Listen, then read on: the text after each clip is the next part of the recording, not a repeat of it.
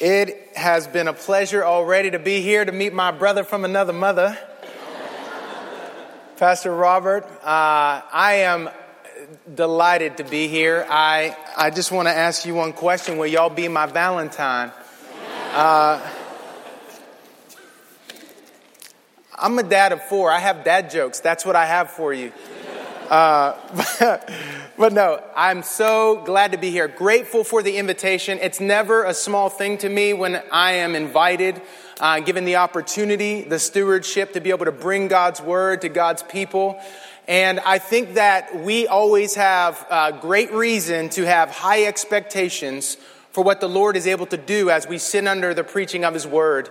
And uh, I think we can always be confident of this one thing that God is more committed to the ministry of this church than any of you are. And God is committed to being the true preacher here tonight. God always draws straight lines with crooked sticks.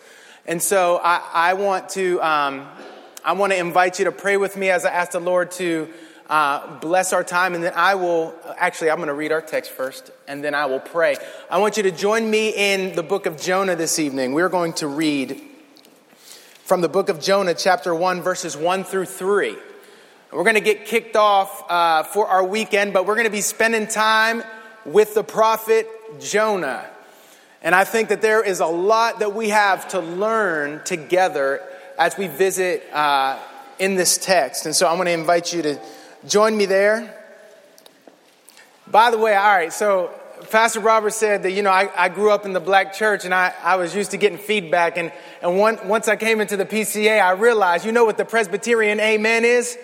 Mm. mm. Yeah, so, so I'll receive that as feedback unless y'all want to get a Baptitarian in here and give me a little feedback. So I, will receive that as, as good feedback. But let's look at the book of Jonah, chapter 1, verses 1 through 3. This is God's word. Now the word of the Lord came to Jonah, the son of Amittai, saying, Arise, go to Nineveh that great city and call out against it, for their evil has come up before me. But Jonah rose to flee to Tarshish from the presence of the Lord. He went down to Joppa and found a ship going to Tarshish. So he paid the fare and went down into it to go with them to Tarshish, away from the presence of the Lord. This is the word of the Lord. Let's uh, join our hearts in prayer. Lord, we ask that you would announce yourself to your people. We pray that this evening our vision of Jesus would get greater and higher, fuller, that we would behold him in his beauty and glory, that we would find him to be more believable than ever and more worthy of our trust than we've ever been able to to muster up, all because we see the power of His grace at work in your word.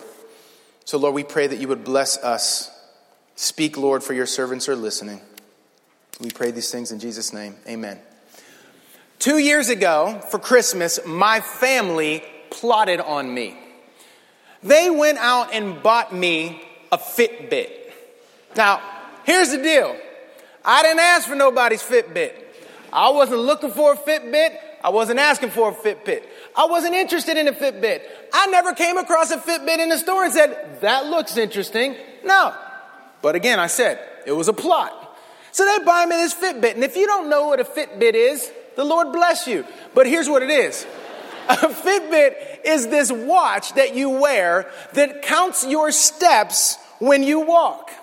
Now, this Fitbit, it comes programmed with the metric of the American Heart Association that says you have to get 10,000 steps a day in order to have a healthy heart. Now, I was under the impression that I was a healthy person. Uh, but when I got this Fitbit and I decided to wear it, I, I noticed that at the end of my days, I would get these notifications, I would get these encouragements that would say, Keep going. You're only 9,000 steps away from your goal. Give me a break. I'm a pastor. I got to read the books, okay? but it was trying to encourage me.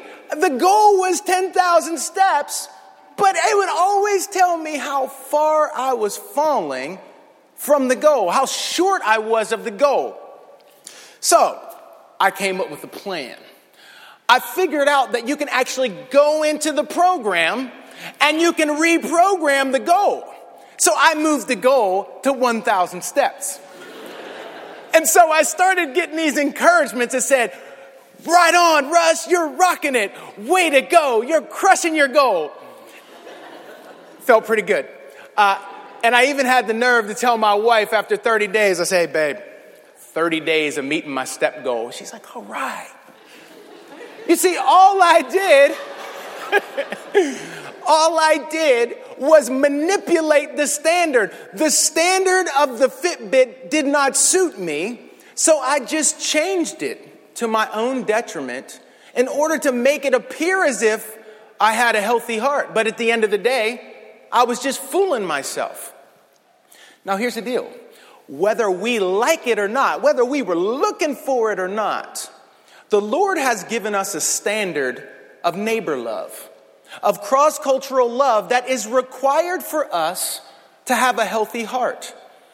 And when we come to His Word, we get encouragement after encouragement to keep pressing on toward that goal of love for God and love for neighbor because we're not getting in our steps. We're falling short of the goal. But far too often, what we do when we're falling short of the goal, instead of rising up, instead of humbling ourselves, repenting and believing and trusting in the Lord's grace for new obedience, so often what we do is we go in and we change the program. We make, it, we, we make the goal change. We manipulate the goal to make it fit what we're already doing. We come in and we interpret the passages in such a way that it makes us look good. We, we, we find ourselves meeting this low goal of loving the people that love us, uh, of, of loving the people who are actually lovable, of loving the people who are like us, who share our politics, who come from the same ethnic and, and social background that we do. This is what our hearts are prone to do with God's Word. We will even use our theology in order to reduce these goals, to make them more reasonable. And then we have the nerve to pat ourselves on the back for how strong our theology is and how rich our heritage is. All the while, we're just using it to avoid the goal. Our time this weekend, we are going to spend with Jonah, another person who knew what it was like to change the standard to fewer steps, if you will.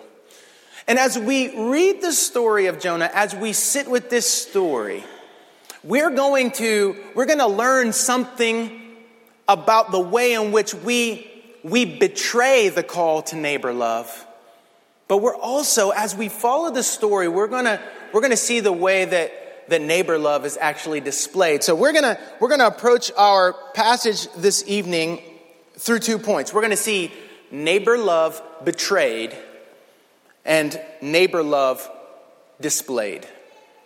Neighbor love betrayed and neighbor love displayed. Now look, I gotta alliterate. I grew up in a black church. I gotta make this thing rhyme. It's in me. It don't feel right if it don't rhyme, all right? I just need y'all to love your neighbor tonight and receive my rhyming points, okay? So let's look at our first point neighbor love betrayed. Now, many of us have heard about this Jonah character. We've heard about the, the biggest episode where he's swallowed by a fish. Many of us are familiar with this, with this story. And we know that, that the narrator is using Jonah as a negative example. There's a critique that is falling on Jonah for the way in which he's living his life, for the way in which he is failing to respond to the Lord's call on his life. But oftentimes, we, we, haven't, we haven't gotten beneath the surface on what exactly was happening when he was running from the call. What exactly was Jonah called to? We have to get beneath the surface on this in order to appreciate what exactly the scriptures are saying in their critique of Jonah, and then how the scriptures are calling us, pointing us out, but inviting us to a different way of life. And it starts, if you look in verse 1, if you look at the text, it tells us about this character, Jonah, son of Amittai. Now, the only other time you see this name, this phrase, Jonah, son of Amittai, it's in 2 Kings chapter 14, verse 25. And what we learn if we go back to this passage is we learn that, that Jonah was a prophet in the golden age of the prophets. At this time, he's prophesying during the reign of Jeroboam II, and his contemporaries at the time were Isaiah, uh, prophets like Isaiah, and, and, and other contemporaries at the time. This this was the golden age. This is when the Lord was speaking to his people through the prophets. And when God gave his word to the prophets, his word always came to the prophets while they were within the land of Israel, and it was often for the people in Israel. And anytime the, the Lord gave the prophets a word against the nations or a word for the nations, they always received that word within the relative safety of the borders of Israel. Think about that for a second. The standard the standard way that the Lord used the prophets is they would be living in their homeland, they would receive the word of the Lord, and then they would either speak to Israel the word that was given them from the Lord, or they would speak out about the nations from their own homeland. But with Jonah, we have a different call. Because Jonah is called by the Lord to leave his homeland. He's called to cross borders. He's called to cross geographic borders. He's called to cross a religious border. He's called to cross an ethnic or cultural border. He's called to go to a people who aren't like him, a people that he doesn't have anything in common with. You see, this is the call of the Lord to Jonah it's a cross cultural call, it's a call to cross cultural ministry. And that is the word that Jonah rejects. It's that call that Jonah rejects. And what we are set up to see from the very beginning, the word of the Lord comes to Jonah. And what Jonah does with the word is he, he rejects it. And what we're seeing right from the very start is the heart of God versus the heart of the prophet. God has a heart for those people to hear his word. Jonah does not. Jonah does not want to share this word. All right? Jonah's concern stopped at the borders of his own homeland. His concern did not get outside of the borders of his own people. This second king's context tells us that the success of Jonah's ministry took place during this reign of Jeroboam II. Now, here's the deal. At this time, the text tells us in 2 Kings that Israel was living in sin. That they were, they were not living in the way the Lord had called them to live, but yet and still, the Lord blessed them. The Lord was merciful to them. Jonah's ministry to his own people was a ministry of mercy. The text tells us that the Lord wouldn't blot out the name of Israel. The, it, it tells us that the people did evil in the sight of the Lord, but he wouldn't blot out the name of Israel. And God actually allowed them to flourish. And anytime the nation flourished, guess who got the credit? The king and the prophet. They got the credit. So, what I want you to see here about Jonah is that Jonah, he's, before he gets this word in the book of Jonah, He's accustomed to doing ministry to his people. He's a beloved figure among his people. He's sort of like a hometown hero. He is, he's beloved. Why? Because he brought a good word of flourishing for the people. So he's well received. So you can appreciate now the, the way in which the call of God in the book of Jonah must have landed on him. God is calling him to leave that celebrated place, the place where people knew his name, the place where his name rang out and people respected him, people loved him, people looked up to him, they, they recognized his status. He's called to leave that place to go to Nineveh. And you know, you know who these people were? Those people. That's who Nineveh was. Those people. Nineveh is in Assyria. It was the capital of Assyria. And what you need to appreciate about Nineveh is that if any Israelite heard the name Nineveh, their skin would crawl. It would crawl because this was a people that was known for violence. They had a very violent culture. They, they carried out brutal military conquests. The things that they would do, you can't talk about in front of children. That's how brutal they were. They, they were savage in the way that, that their culture celebrated violence. And they were pagans. They were those people. They didn't know the Lord. Jonah didn't want to have anything to do with them. He had no love for them. He had no concern for them. And when he gets called by God to go to those people, he can't bear it. He can't bear it. So he runs. He runs. You can imagine this weight, this hostile people he's called to go to. And he doesn't want to have any part of it. He could lose it all. Do you see the reputation he would be throwing away? Because what do you think his fellow Israelites would think about him if he went and ministered to those people? What are, what are they going to think of me? The, this is what you can uh, imagine going through Jonah's head. Jonah, go to Nineveh. God, do you know who these people are? God, do you know what these people have done? Do you know what they will do to me?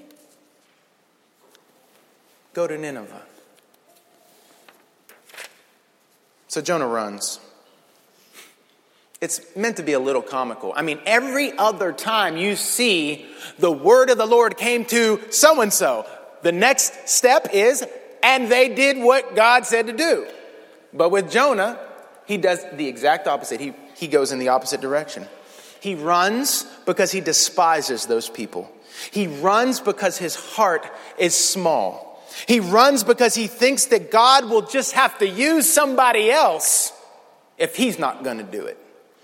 He might use someone who's interested in that sort of thing. You know, some people, they have a heart for Nineveh ministry.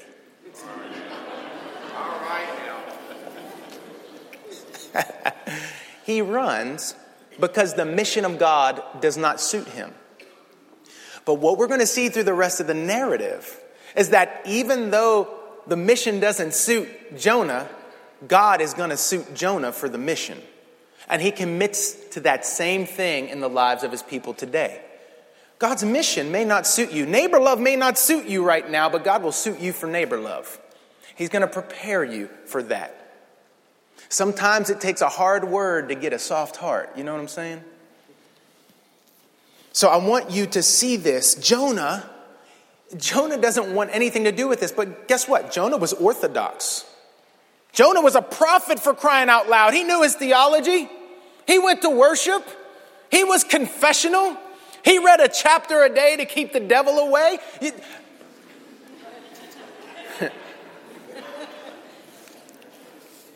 But what you have to see is that Jonah used his orthodoxy as a replacement for love rather than an inducement to love.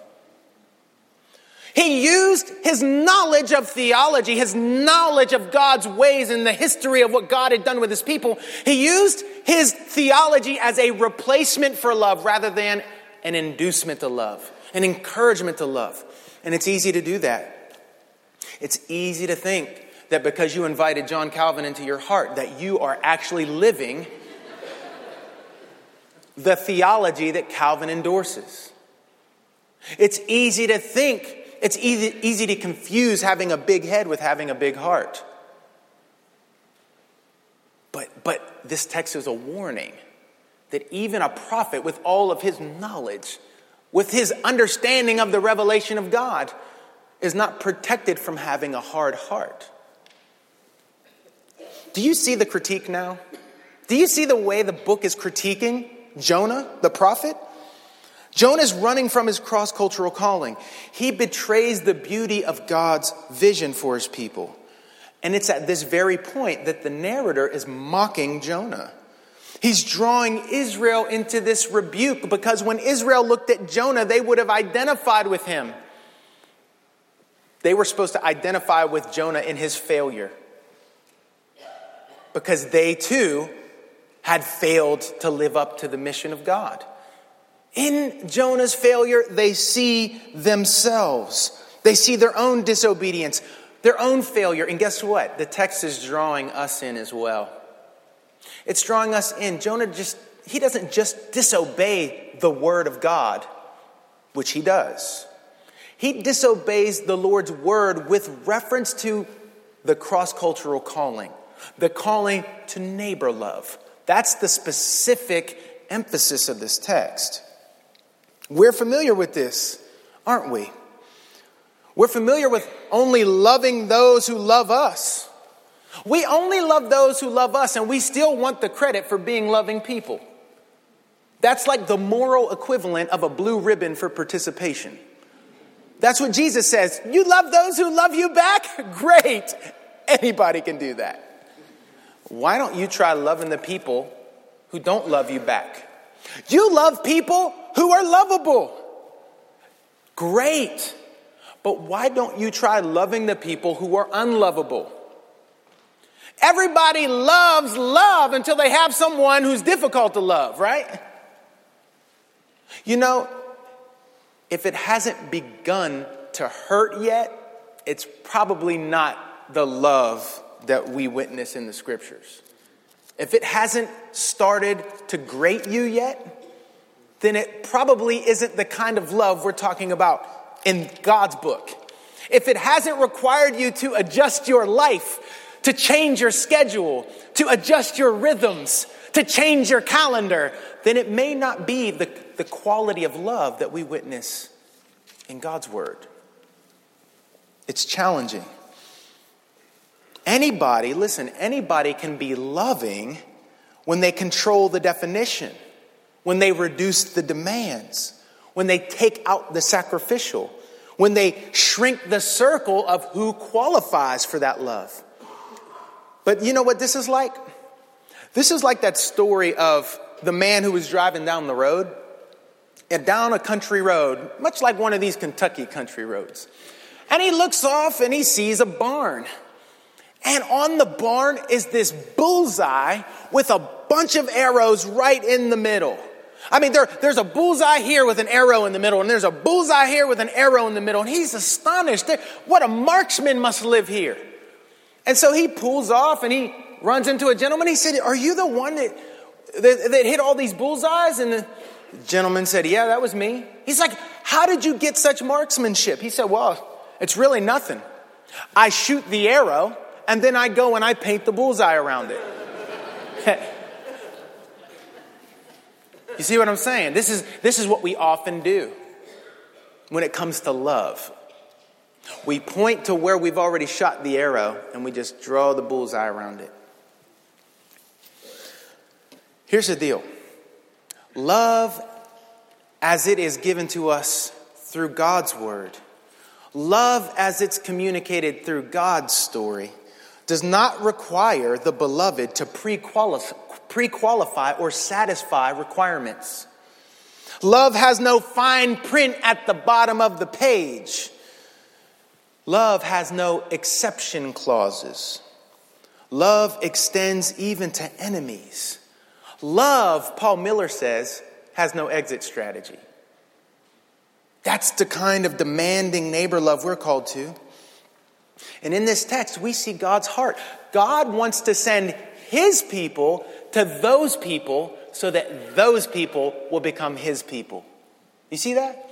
God wants to send his people to those people so that those people can become his people. We all know, however, what it's like to fall short of that standard.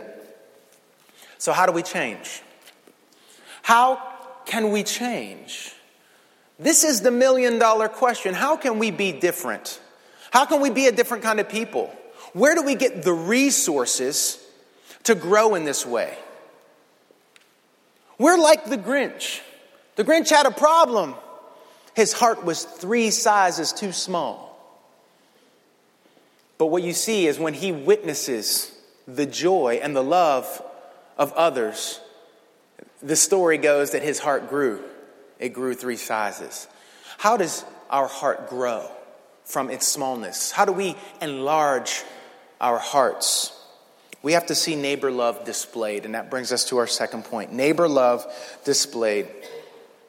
When we read the narrative of Jonah, it leaves us longing. It leaves something to be desired. We're expecting so much more from a prophet of God, aren't we? This book tells the story of neighbor love betrayed in order to lead us to the story of neighbor love displayed. In Luke chapter 11, Jesus is having a debate with his, his opponents. And they say, Show us a sign so that we'll know that you're the real deal. And Jesus says, No sign will be given to you except the sign of Jonah. Just as Jonah was in the belly of the fish three days, so the Son of Man will be in the belly of the earth three days. Listen, something greater than Jonah is here. That's what Jesus says to his opponents. In other words, what Jesus is saying is he says, if you look back at Jonah, you're going to get a leading to me. Because that prophet is going to disappoint you. That prophet is going to show you what failure before the, the, the, the eyes of God looks like. That prophet's going to show you what it looks like to drop the ball on the call of God to cross borders in love. But that is all meant to lead you to me, the true and greater prophet.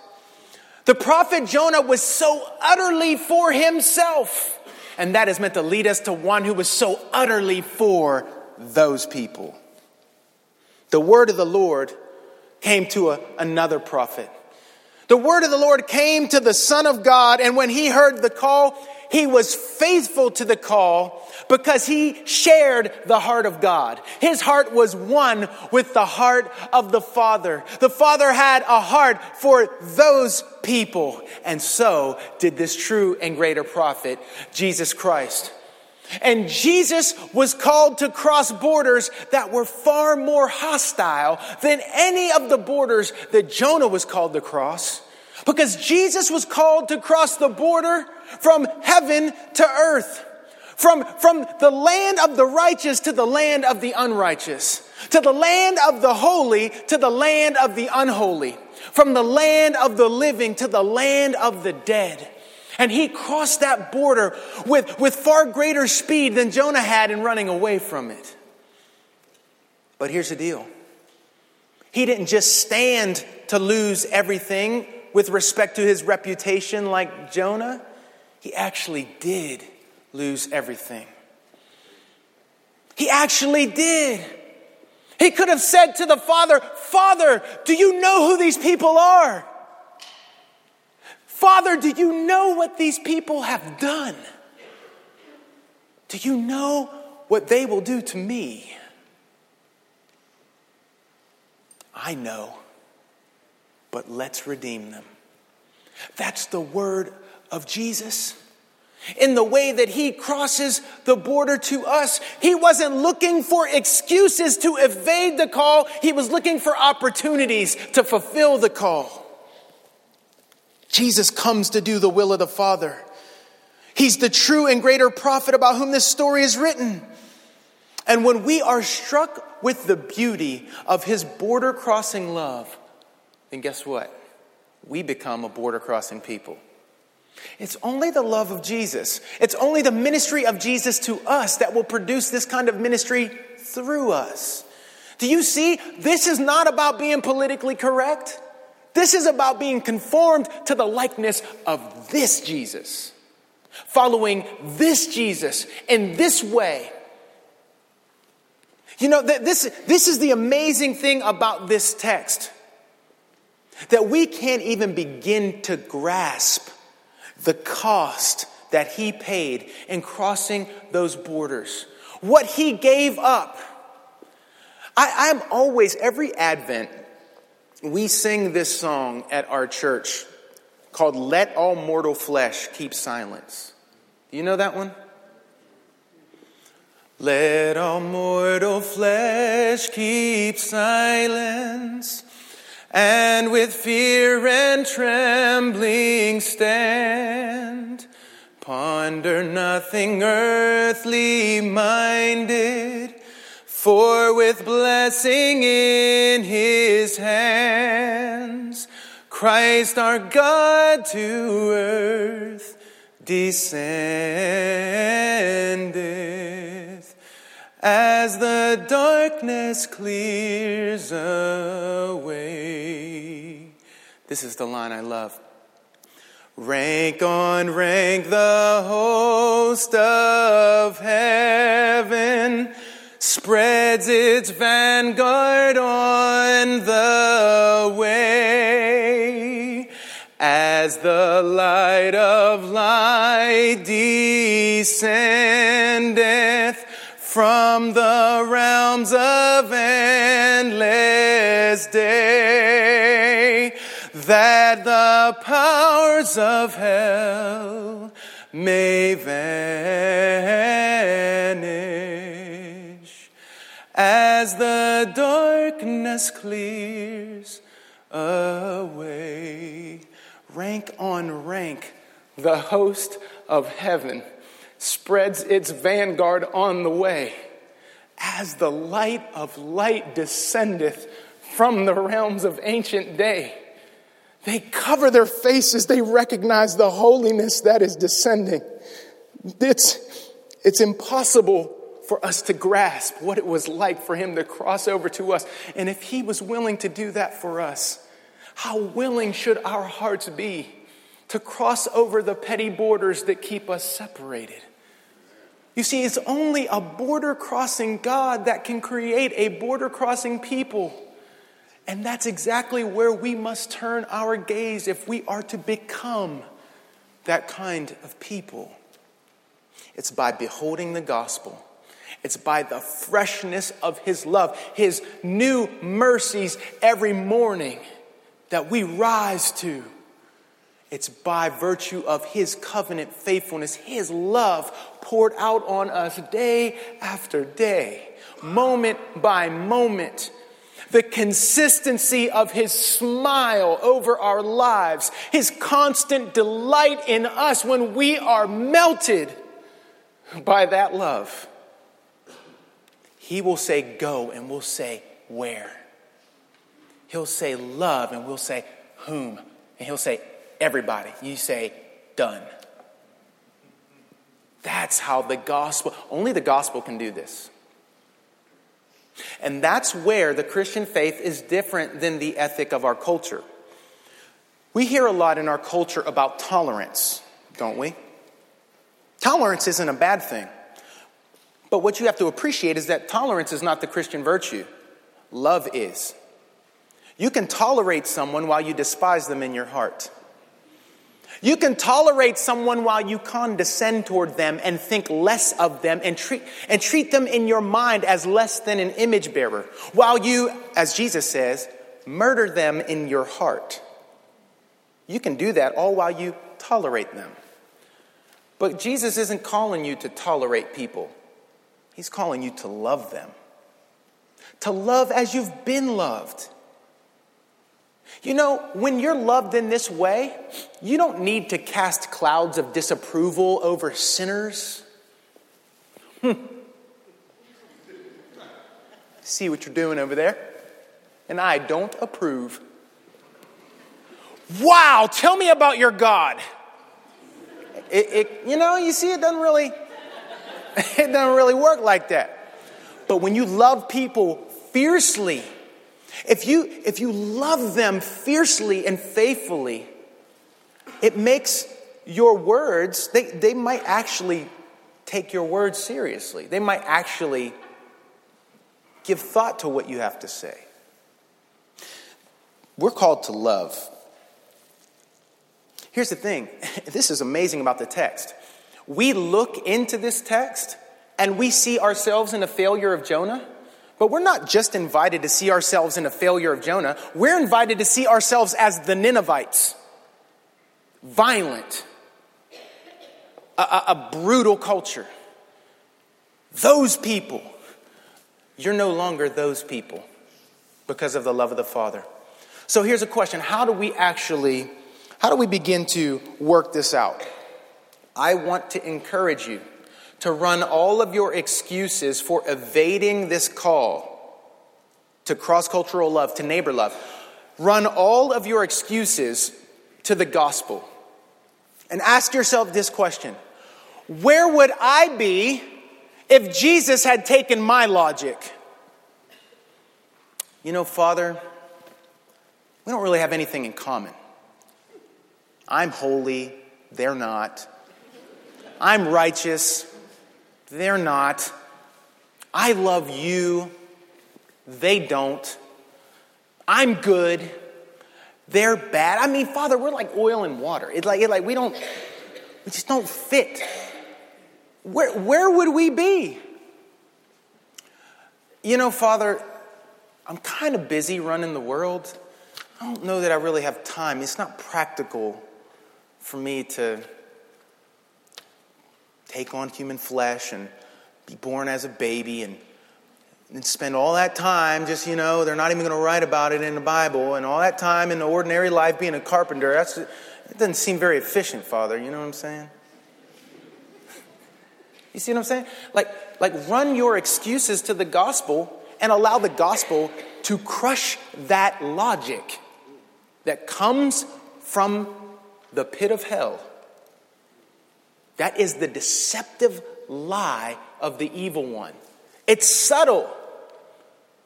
The evil one doesn't come at us and say, I'm coming to destroy your neighbor love. No, he's subtle. He, if, if he doesn't need you to all full out hate people, all he has to do is make you indifferent. And he has accomplished the goal. Run your logic to the gospel. Second, Focus more on who you're becoming than what you're doing. Don't treat this like a checklist. In fact, that's a pretty, um, that's a pretty, that steals the joy out of it. The, the most important question you have to answer at the beginning of every day is not what do I have to do, it's who must I become today? Who must I become before God? Who must I become in light of the love that has been shown to me?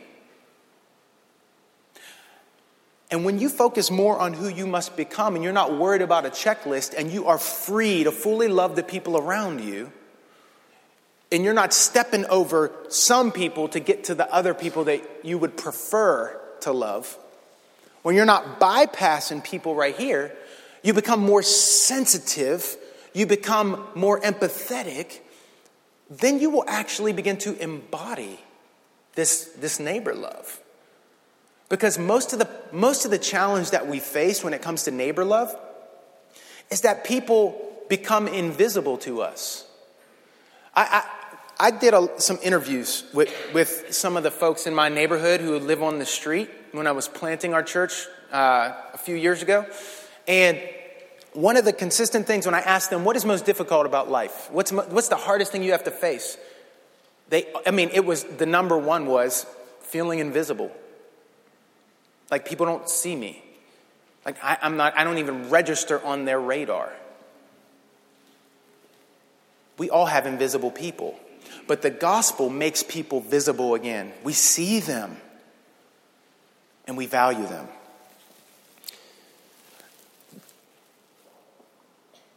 Here's another thing, too. I want to encourage you. There is a plague in our society that I, that I want you to resist, and I want you to think about it.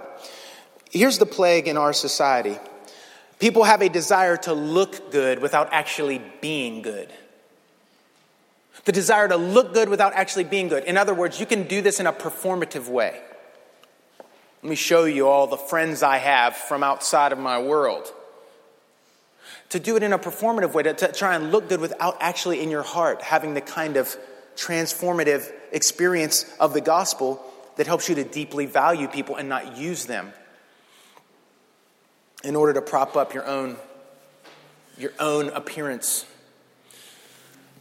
Another thing I'll say is this prioritize cross cultural substance over cross cultural optics.